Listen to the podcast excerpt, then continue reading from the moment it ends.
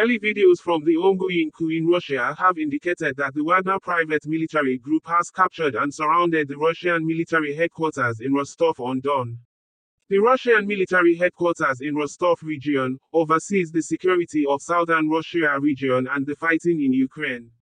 Wagner Group, a private military mercenary that has been working for Russia and fighting against Ukraine in the eastern region of Bakhmut since February 24, 2022 when President Vladimir Putin declared war on Ukraine, on Friday, made a U-turn and declared rebellious war against Russia.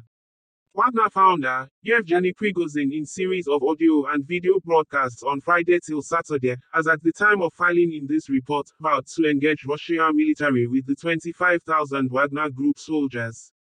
The VCHKOGPU channel published a video and reported that PMC Wagner captured the headquarters of the Southern Military District in Rostov, the building of the Ministry of Internal Affairs.